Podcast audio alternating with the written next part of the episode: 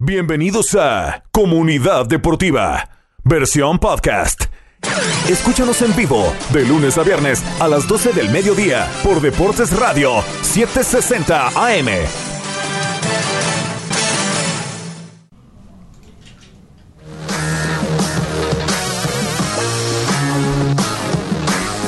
Le saluda Julián Saldívar, contento de estar de regreso aquí en el estudio después de haber estado enfermito. La verdad es que estuve enfermito, en casa, agradecer a mi esposa, a mis perritas que me cuidaron muy bien, no me puedo quejar. Y a Eliad Bustamante que estuvo aquí haciendo de conductor y de productor, no me sorprende, siempre hace un gran trabajo. El joven Elías, aunque no hay que decírselo mucho porque después no cabe en la puerta. Elías, qué gusto verte. Te veo distinto, corte de cabello nuevo, te ves muy bien. Eh...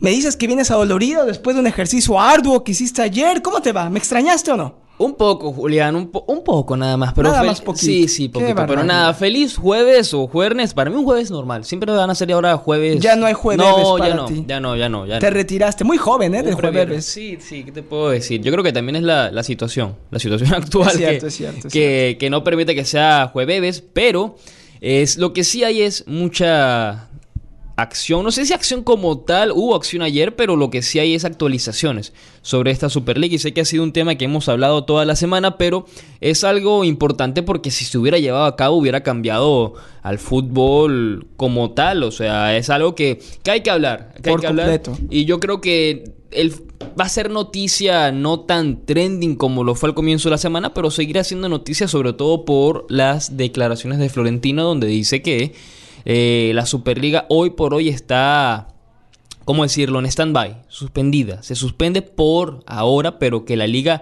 vendrá en cualquier momento. Y yo le creo a Florentino porque aunque no se dio, esta vez, yo lo sigo diciendo, se va a dar la Superliga en algún momento y todos se van a llevar un pedacito de- del pastel porque la liga como tal tiene sentido. Que sea lo mejor para los equipos pequeños, no, no lo es.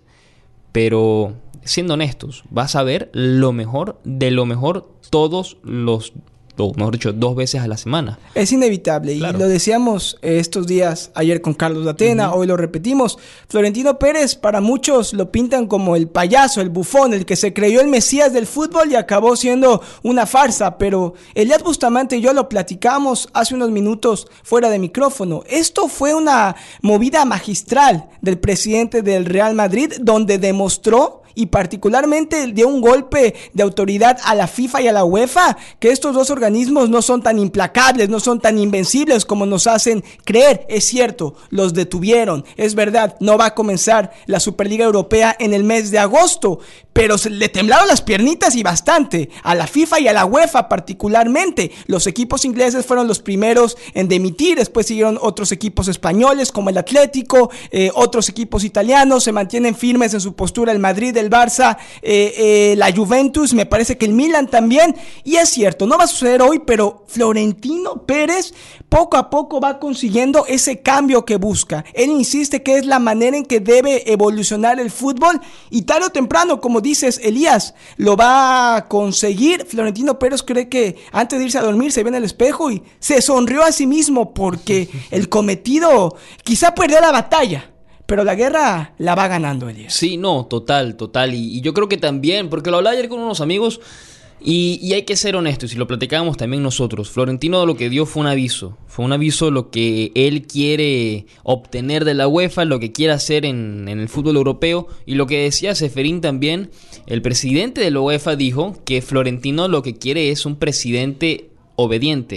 alguien que sea básicamente alguien sumiso. Que pueda Su títere. Sí, su títere. Y no va a pasar. Seferín no lo. O sea, si has visto el currículum de Seferín, el hombre estuvo hasta la, en la guerra. O sea, e- es un hombre que no se va a dejar manipular. No se arruga. No, no, para nada, para nada. Pero sí va a ser una Superliga que va a ocurrir mucho más adelante. Yo estoy de acuerdo de que esta liga. eh, yo estoy de acuerdo con- contigo, la liga se va a llevar a cabo eventualmente ya sean en 5 años, en 1 o en 10, pero va a ocurrir porque de cierta manera, Fior- Florentino, yo estoy de acuerdo con un punto de Florentino. Yo creo que hay demasiado fútbol en el mercado Sí, sí. y, es y mucho satura.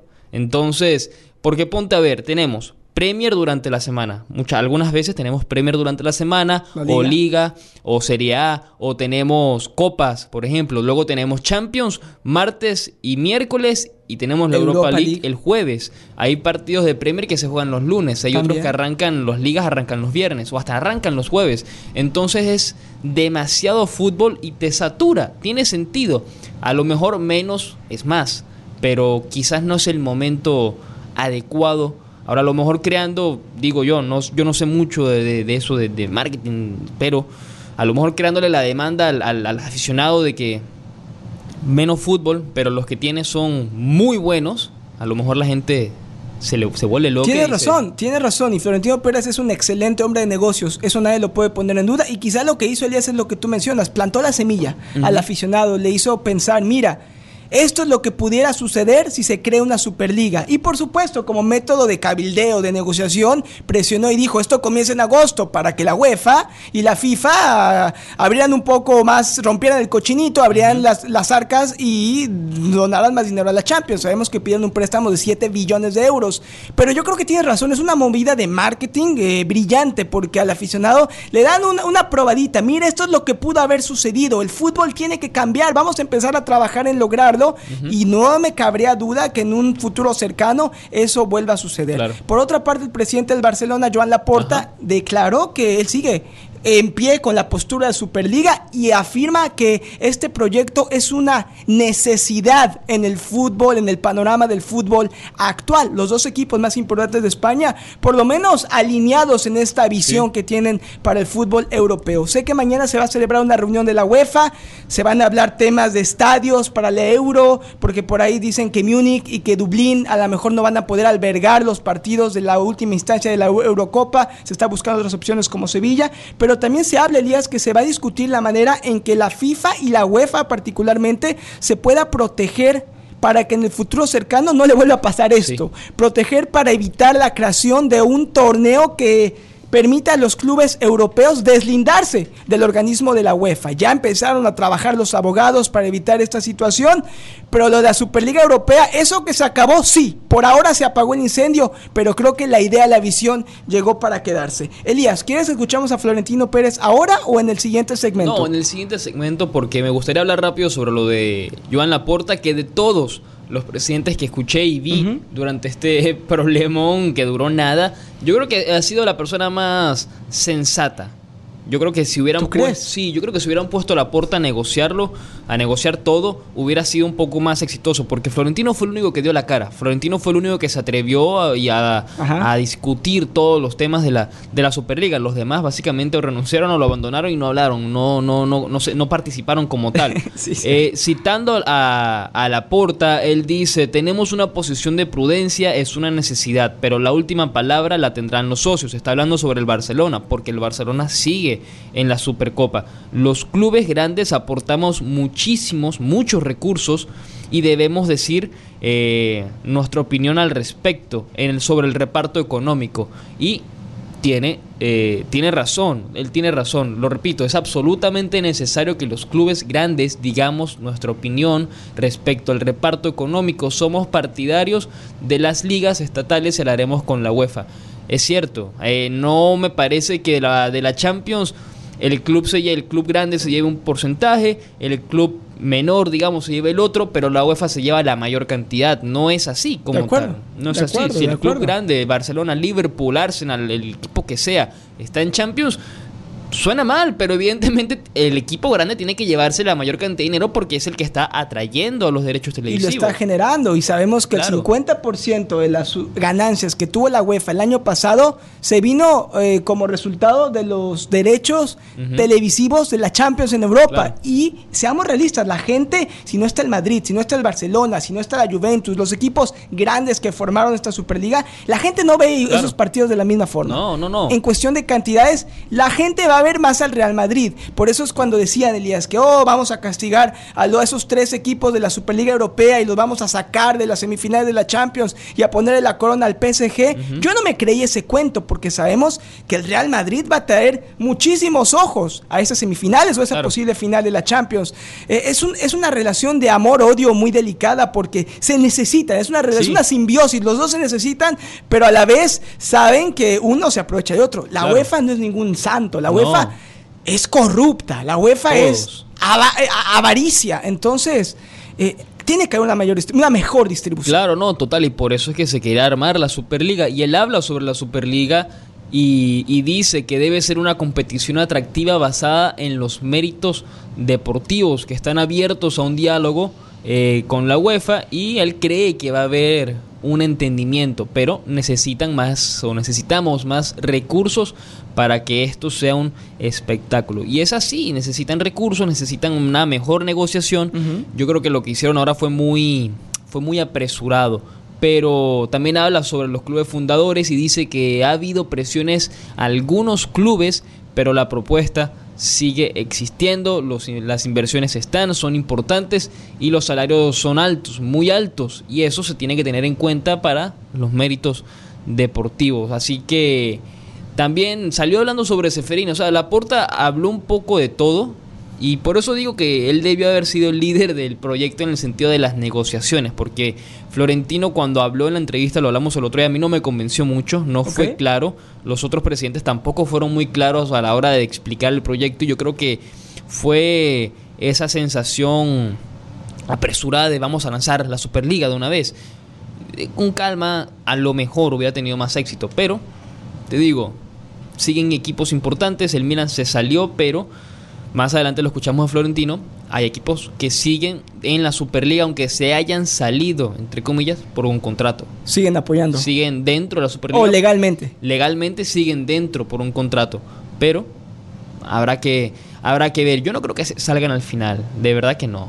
No. yo creo que esto va a suceder tarde o temprano, como ya lo dijimos, fue un aviso, fue una pequeña probadita de lo que puede ser el futuro del fútbol y al final del día estos hombres, estos dueños, que por cierto yo estaba viendo una lista, Elías, de los 12 clubes fundadores de la Superliga Europea, de defunta o no eh, Superliga Europea, pero yo vi que cuatro de esos, de varios de esos clubes son norteamericanos. Creo que el dueño del Arsenal, del City, no, el Arsenal, el Liverpool, Liverpool United. United. Son tres. Son tres americanos. Yo dije, wow, entonces por ahí hay influencia también. Con razón el banco JP Morgan se lanzó como sponsor, y no como patrocinador. el modelo de, competencia también, yo te lo decía, a mí me recordaba mucho a una NBA y a una NFL, los mejores contra los mejores y ya, no se entra, no se sale y participas pues, eh, por mientras más dinero tengas, para estar ahí mejor. O sea, y tienes razón. Este, este proyecto de la Superliga de poner a los mejores contra los mejores cabría de manera perfecta en el college football. Claro. El dinero que generaría, pones a las mejores universidades de cada conferencia a jugar unos contra los otros, los ratings se irán por los cielos. Es un modelo que se aplicaría muy bien a lo americano, quizá trae esa influencia de cómo se celebra el deporte americano. Pero bueno, aparentemente por ahora no se va a dar, pero sí es el principio de un cambio, de una nueva era en el fútbol. Nos vamos a ir a nuestra primera Pausa comercial. Al regreso, el Bustamante nos tiene este último audio de Florentino Pérez, donde habla por qué él sigue firme con la postura de que la Superliga Europea es la salvación del balompié internacional. Y también te tengo noticias con la UEFA. Estamos a 50 días de la Eurocopa. Elias Bustamante, mañana hay una reunión que se va a celebrar en Suiza porque aparentemente a una ciudad de España la quitaron como estadio para albergar una semifinal de la UEFA y están pidiendo explicaciones. Y también te tengo actualización con los Juegos Olímpicos que también se juegan este verano, donde una vez más la situación se ve muy complicada. Mm. Con esto y más volvemos. No se vaya. Feliz jueves, comunidad deportiva.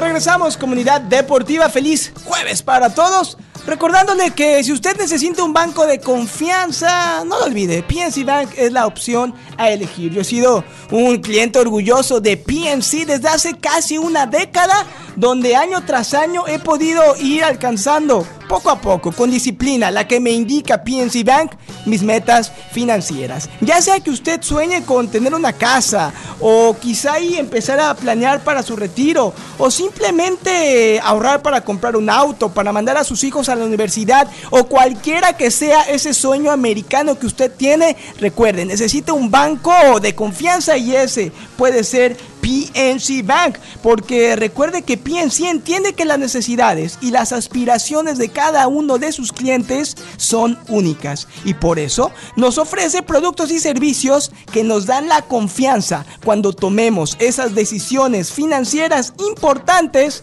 sin importar en qué etapa de nuestras vidas nos encontremos. Si usted está interesado en un producto de cuenta de cheques o planear para su retiro, PNC se compromete a crear herramientas innovadoras que nos ayuden a aprovechar al máximo nuestro dinero y nuestro futuro financiero. Para aprender más, visite en línea pnc.com diagonal insights. PNC Bank, National Association miembro FDIC.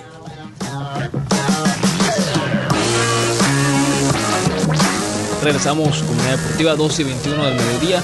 Segundo segmento del show. Seguimos hablando sobre la Superliga y ya su final temporal de la Superliga. Hablamos sobre la porta, sus declaraciones que me parecen, lo sigo diciendo, sensatas y sigo pensando que él tuvo que haber sido el que lideraba este proceso de la Superliga, pero bueno, al final fue Florentino el único que dio la cara y hablando de Florentino, eh, ¿cómo te digo?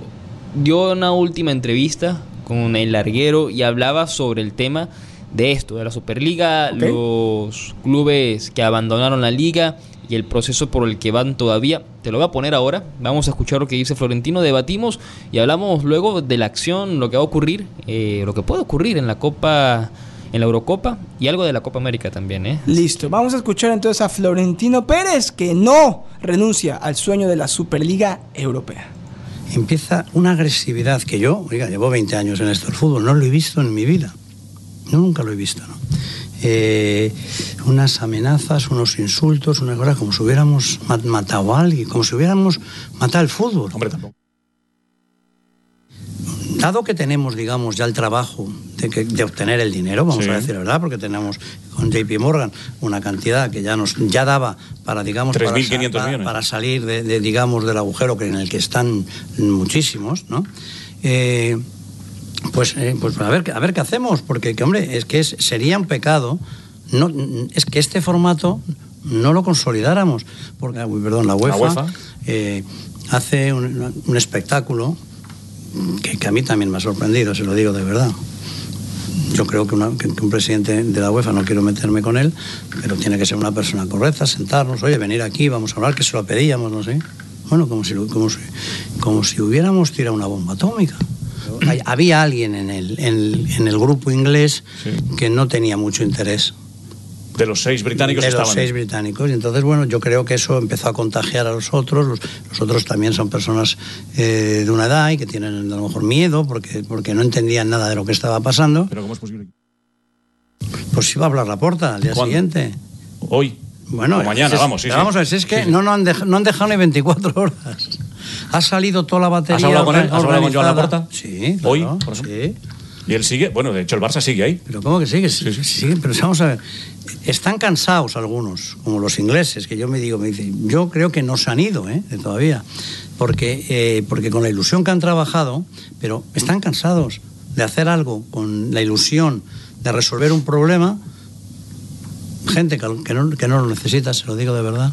Y bueno, se encuentran con una reacción y con unas formas y con una manera de. que dice, bueno, oye, ¿esto qué es? Y el Atlético de Madrid. No, la Juve no se ha ido. Bueno. ¿Por qué dicen que se ha ido? No se ha ido. Ni el Milan se ha ido. ¿Por qué dicen eso? Esas cosas que usted dice, que se le dicen Sí. esos señores, ¿Siguen estando? están en sí, están y estamos todos juntos y, y- y el Barcelona reflexionando de a ver cómo, cómo somos capaces. Ah, hoy, por ejemplo, pasa, yo lo tengo que decir de verdad, Mm. que hay gente que tiene privilegios y no los quiere perder, a una costa de que se arruinen los clubes. Y el día que se arruinen todos los clubes, Se acabaron los privilegios para todos. Cuando dicen que todos somos iguales, pues, pues encantado, pero hay partidos que no los ve nadie. Es más, a mí me cuesta verlos, se lo digo de verdad. De, de Inglaterra, de, España y de, de Italia. Me cuesta verlos. Y si me cuesta a mí, Y si le cuesta a él y a todos, sí es cierto. Hay Es la verdad. Sí, es cierto. Hay partidos que uno no, no, no vale la pena ver. Para terminar con el último punto que él dio, que sí, no se van a ver. Hay partidos que no se van a ver de, de Ingla- de Inglaterra, de Italia, de la Liga Española, que no valen la pena a no ser que seas aficionado del equipo como tal.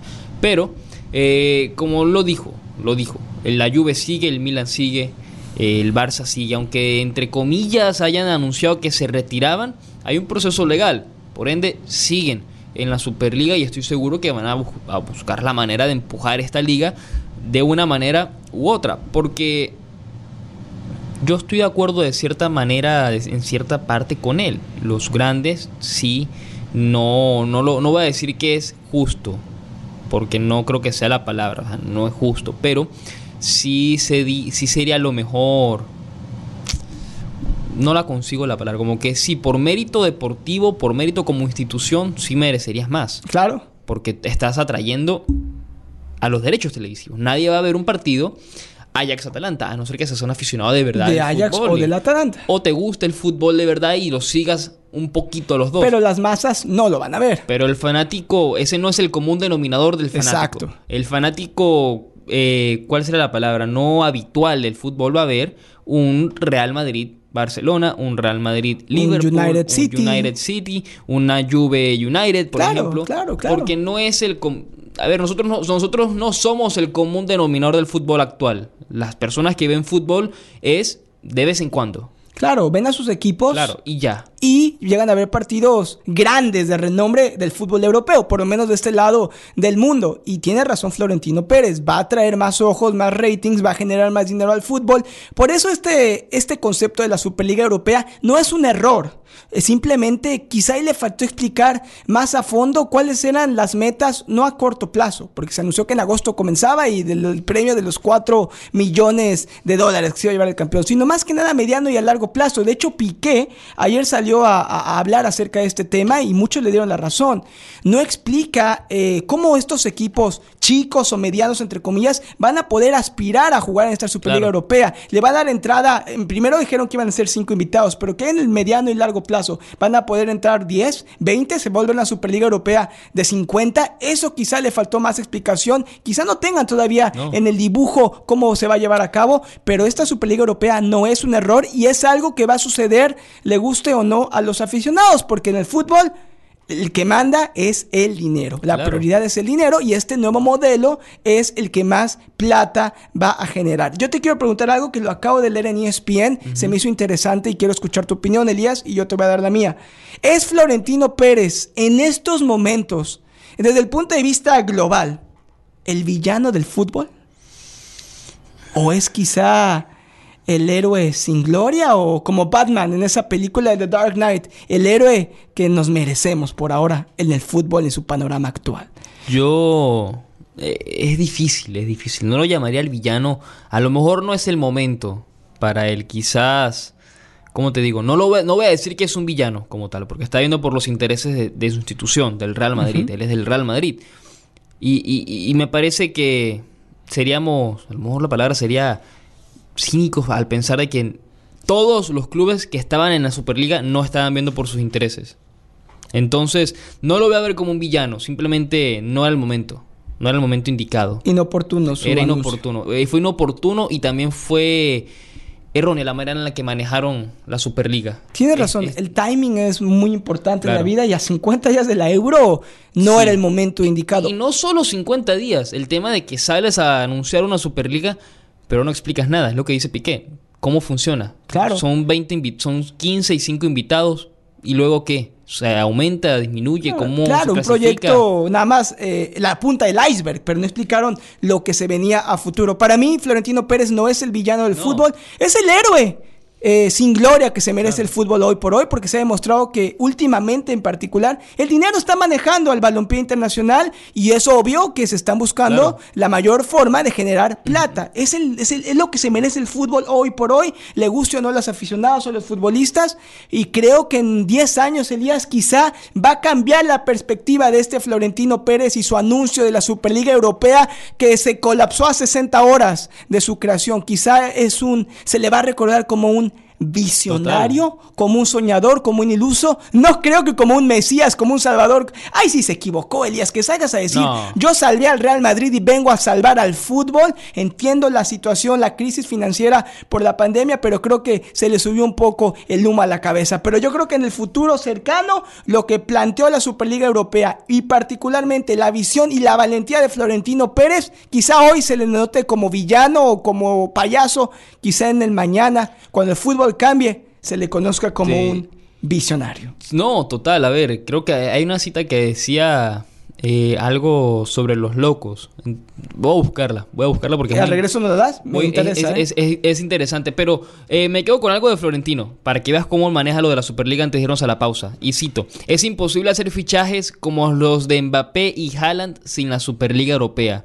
Estén seguros de que si la Superliga Europea no funcionó esta vez, en cualquier momento un proyecto similar va a salir. Simplemente con lo del fichaje de Mbappé y de Haaland te queda claro para dónde iba la Superliga. Claro, claro. ¿Para dónde iba? Imagínate en la Superliga, Real Madrid liderado por Haaland y un Barcelona liderado por eh, Mbappé, perdón, y un Barcelona liderado por Haaland. Por el noruego. Entonces uno cae en cuenta. Hacia bueno, allá va sí, el fútbol, Elías. Uno cae en cuenta, claro. Lo- todo cambió. Todo cambió en el 2017 cuando Neymar se fue al PSG por Sí, 222 millones. Se creó una burbuja y los clubes arrancaron a fichar por fichar. Y el dinero pasó a ser la prioridad. Bueno, vámonos a nuestra siguiente pausa comercial. Al regreso, hablemos de lo que tiene mañana planteado discutir la UEFA con respecto a la Euro. También Elías nos tiene una actualización con la Copa América. Y Elías, no sé si ya escuchaste la canción de la Superliga. Mm-mm. Te la voy a compartir para que al final del show la escuchemos. Y bueno, también hay actividad hoy en la Premier, en la Liga de España. Juega el Atlético de Madrid, que ya no tiene rango de error. Y también novedades con los Juegos Olímpicos este verano. No se vaya, se viene lo mejor del programa. Feliz jueves aquí en Comunidad Deportiva.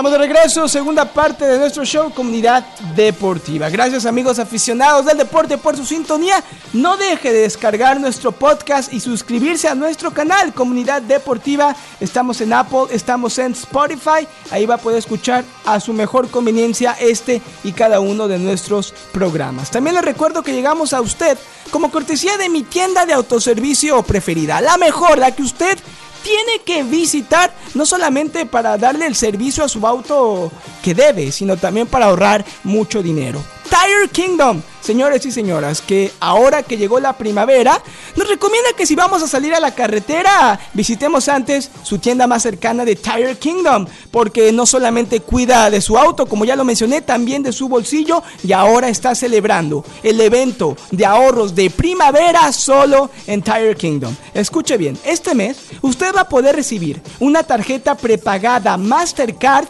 con un valor de 125 dólares por medio de un reembolso por correo cuando compre e instale cuatro llantas selectas. Y eso no es todo, también le van a dar financiamiento especial por 12 meses cuando usted compre 699 dólares o más. Así o mejor el evento de ahorros de primavera de Tire Kingdom. No espere más, haga su cita hoy en su tienda Tire Kingdom más cercana y también en línea tirekingdom.com.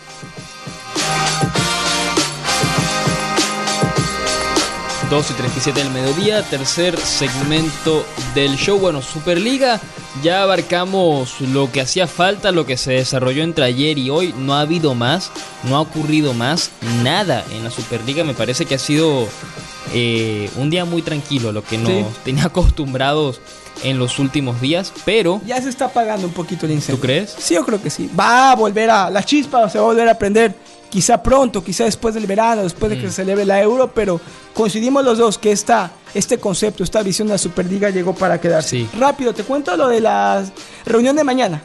Sí. Para la UEFA eh, sabemos que todavía sigue en pie la celebración de la Euro, eh, 12 ciudades, 25% de capacidad de aficionados Ok. y bueno, el tema que está ahorita en boca de todos es que la UEFA ha decidido quitarle a Bilbao, una de las ciudades sede de los partidos, la oportunidad de celebrar un juego porque aparentemente la ciudad no pudo garantizarle al organismo de la UEFA que iba a poder eh, tener una capacidad del 25% de los aficionados. Y obviamente esto salió de la nada, entonces a- a- se están suscitando reclamos, se están suscitando eh, molestias por parte de la ciudad española y no solamente es Bilbao la que está en problemas, sino también se van a decidir eh, derecho de suelo, vaya, poder celebrar partidos en Múnich y en Dublín que son tres de las 12 ciudades propuestas que también podrían quedar fuera del panorama para celebrar la euro. Recuerden que lo que se ha asegurado es que va a haber un 25% de capacidad de los aficionados,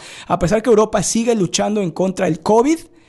El 11 de junio comienza la euro y bueno, ahora ya se están empezando a, a quitar ciudades, Elías. Eso no es una buena señal No. de que las cosas van a suceder como deben. Me parece terquedad que se celebra en tantas ciudades, en tantos países. ¿Por qué no hicieron una burbuja? No lo entiendo y bueno, se le complicó ahora con este anuncio tan inoportuno de la Superliga Europea el fin de semana. Y la otra cosa que se va a discutir relacionado con el tema que hemos estado hablando toda la semana es que la UEFA ya puso a trabajar a sus abogados, a- al abogado del diablo y a sus secuaces para evitar revoluciones como las que vivió el pasado fin de semana con Florentino Pérez y sus secuaces. Se está empezando a estipular eh, reglamentos donde la UEFA y la FIFA se puedan proteger de cualquier intento de deslindamiento por parte de clubes europeos para crear un torneo separado de la UEFA Champions League. Así que este anuncio de la Superliga Europea ya le dio a la UEFA la razón o el motivo principal para empezar a protegerse de manera legal para que si no vuelva a suceder lo que ocurrió con este anuncio de la Superliga Europea. Se cayó a 60 horas de su anuncio, pero no importa. Eh, creo que es algo inevitable que quizá perdió fuerza, pero va a suceder. Así que la UEFA atacando temas de emergencia cuando estamos a 50 días, Elías, que se celebre la Euro 2020. Le siguen llamando, aunque en realidad es la Euro 2021. Y recuerde que va a escuchar todo y cada uno de los partidos en vivo y en español por aquí, la 760M Deportes Radio. Somos la casa de la Eurocopa. A 50 días, Elías Bustamante, y dejando todos los temas extra cancha por un momento al lado. ¿Quiénes son tus candidatos? ¿Quiénes son tus caballos a ganar la carrera de la Euro? Francia, Inglaterra, Alemania, Francia- no. Bélgica, Francia, Inglaterra y Portugal. Bélgica. ¿En ese orden? Sí, Francia, Inglaterra y Bélgica. Me digo, yo creo que son esos. Francia, bueno, obviamente porque es la campeona del mundo. Se entiende, tienen potencial para ganar. Yo creo que cualquier torneo, porque cada año sale un jugador distinto Es de increíble. Francia y siguen produciendo. ta- ¿Tú es- crees que hombre por hombre es la selección más talentosa en el yo creo que hombre por hombre es la más completa que hay. Tienen cinco centrales derechos, cinco centrales izquierdos, seis, seis laterales.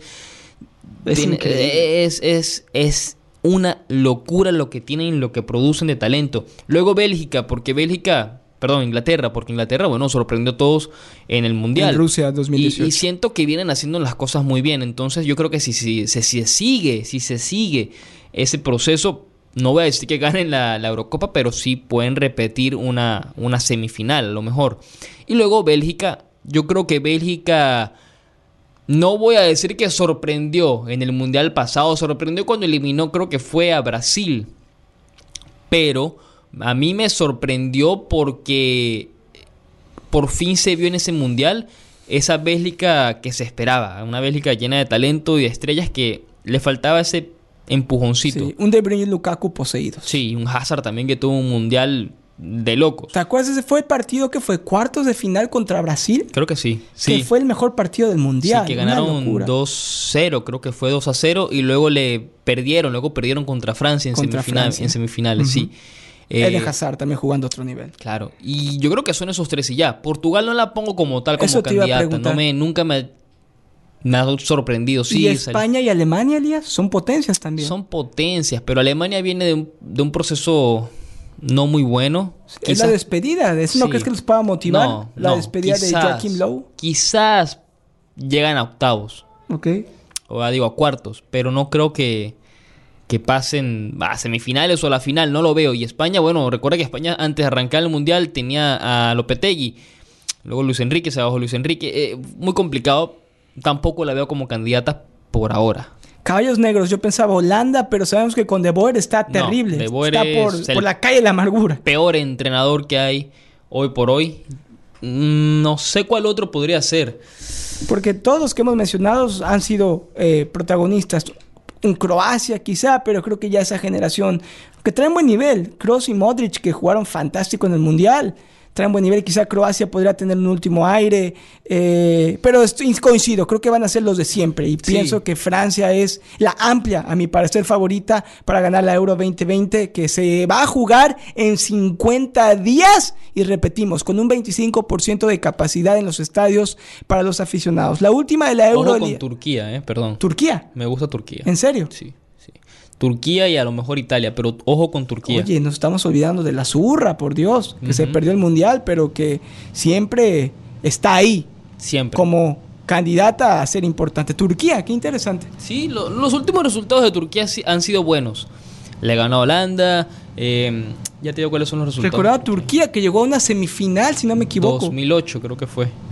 Sí, En la Turquía. del Y- 2008. Y, a mundiales también ha llegado lejos. Creo que fue en el 2002, donde llegó hasta semifinal o cuartos, no recuerdo. Pero bueno, ahí está la Euro. También se hace historia en la Euro porque Stephanie Frappart, o Frappart va a ser la primera árbitro mujer en pitar un partido de Eurocopa. Sabemos que ella viene haciendo historia, es francesa, donde no solamente fue la primera en pitar un partido en la UEFA Champions League, en la Liga 1 y en partidos de eliminatorios mundialistas, sino que también va a ser parte de ese grupo de 51 árbitros que van a estar encargados de arbitrar en la Eurocopa. Felicidades a esta mujer que sigue haciendo historia y que seguimos viendo el impacto de las mujeres en el deporte. Stephanie Frappart, francesa, primera árbitro mujer en ser parte de un juego de la Eurocopa este verano. Y repite, repito, somos la casa de la Euro y también somos la casa de la Copa América. Así que este verano no quite la sintonía de las 760M Deportes Radio.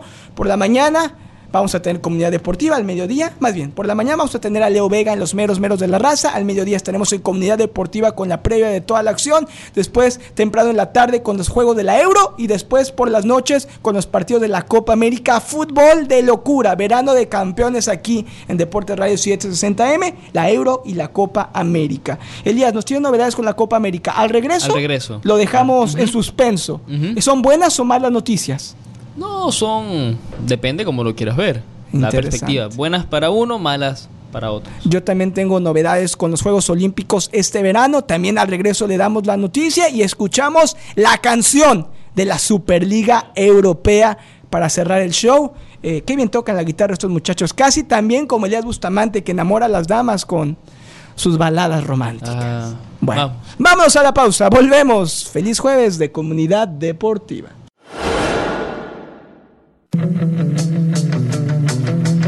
Regresamos, últimos, último segmento, perdón, comunidad deportiva. Estamos transmitiendo en vivo para usted desde nuestros estudios de grabación aquí en ESPN West Palm y Deportes Radio 760M, presentados por Ruben Steinlaw. 1-800-FL Legal. Lesionado en un accidente de auto o resbalón y caída, llame a Rubenstein Law al 1-800-FL Legal. Oficinas en Palm Beach y en toda la Florida, también abierto los fines de semana. Rubenstein Law 1-800-FL Legal.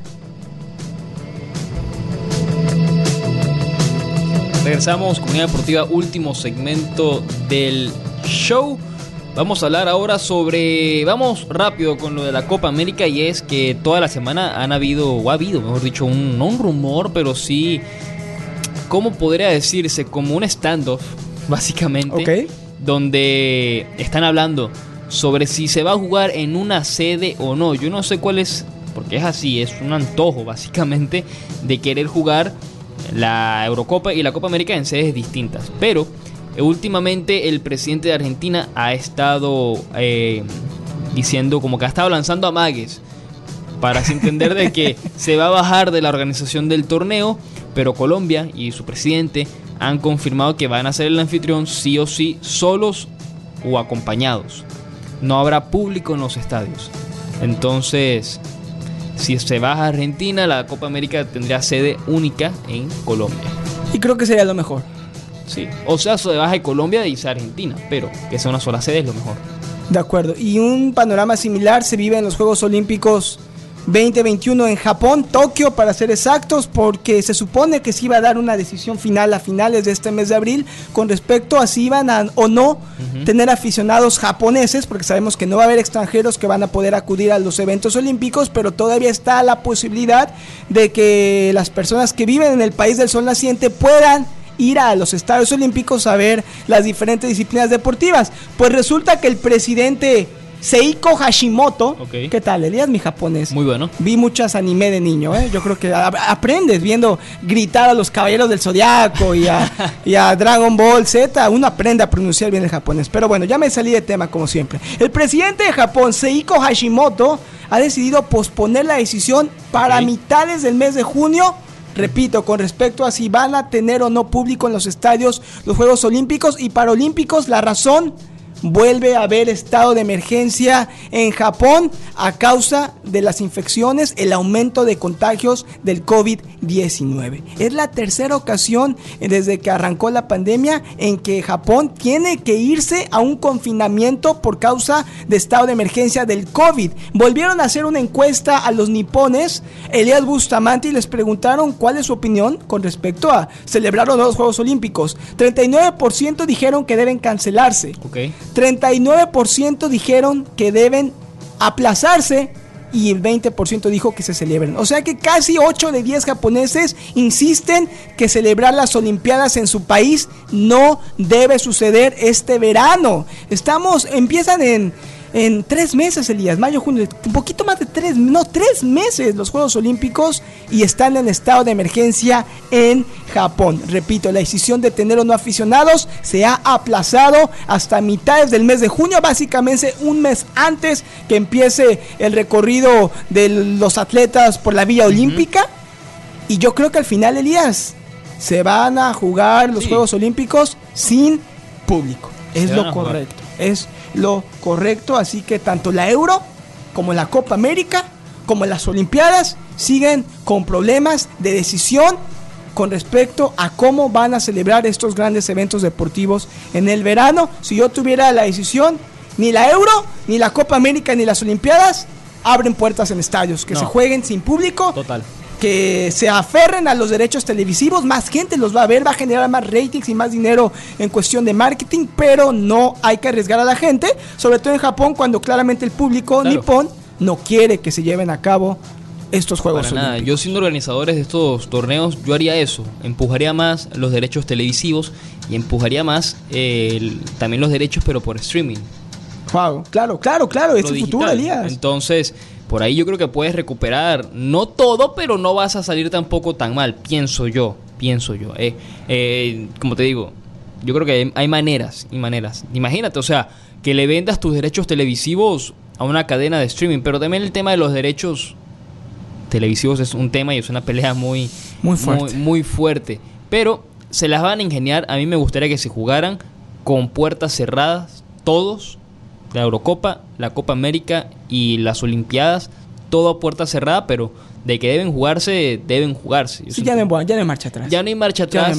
Por cuestión de tiempo no se pueden cancelar. Y también, sin que suene egoísta, pero por el bien de uno, emocionalmente y psicológicamente tienen que jugarse porque hay que se necesitan distracción y ellos también lo necesitan porque viven de eso. Claro, por su salud mental, estoy totalmente de acuerdo. Y ya para terminar, salieron los grupos del fútbol olímpico en Tokio 2021. Grupo A, Japón, Sudáfrica, México y Francia. Grupo B, Nueva Zelanda, Corea del Sur, Honduras y Rumania, grupo, grupo C, perdón, Egipto, España, Argentina y Australia y grupo D que lo están denominando como el grupo de la muerte, Brasil, Alemania, Costa de Marfil y Arabia Saudita. Así que en nuestros países latinos, Brasil le tocó bailar en, la más, en el grupo más feo, pero México le ve oportunidad de avanzar con Japón, Sudáfrica y Francia y Honduras también lo veo con vida con Nueva Zelanda, Corea del Sur y Rumania. Interesante. Difícil el grupo de Difícil. Brasil. Y le vamos a quedar de ver a la gente la canción de la, de la Mañana arrancamos el show con esa canción. Sí, es, para la tenía. La semana. La tenía aquí, pero ¿qué crees? Se me escapó. No, no, no, mañana- Se me mañana. fue. Para dejarlo para emoción, la mañana le ponemos a la gente esta canción de guitarra. Aquí está, la tengo. ¿La ponemos o no? La encontré. Dura un minuto. Usted es el señor productor, usted me dice. Uh, Vamos, Elías. Dale, dale. Juguemos al. Vamos. Don't even ask. This game that you play is making you sick. Without the game that we made, just a bunch of friendly little swines. Sunday leave, sunny days. The beautiful game without your action replays. Now we wanna change, but really not this way. Cause all that you want is to make us pay and pay and pay and pay and pay. It's not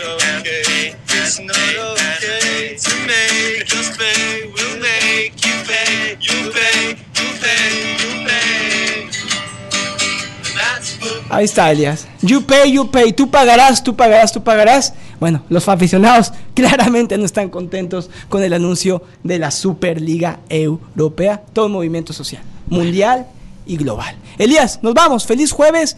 Disfruta y suerte hoy en el gimnasio, porque Eh, ya me no, contaste que te toca ir a sufrir. ¿eh? No, Recupérate, por favor. dormir, ¿eh? Nos vemos mañana. Recupérate. Mañana estamos aquí de regreso, mediodía, una de la tarde, comunidad deportiva. No se lo pierda. Y último recordatorio, suscríbase a nuestro canal de podcast en Apple, Spotify, comunidad deportiva. Elías, cuídate mucho. Nos Gracias. vemos, cuídate. Nos vemos, quédese con la programación de las 760M Deportes Radio y no lo olvide, viva siempre al máximo su pasión deportiva.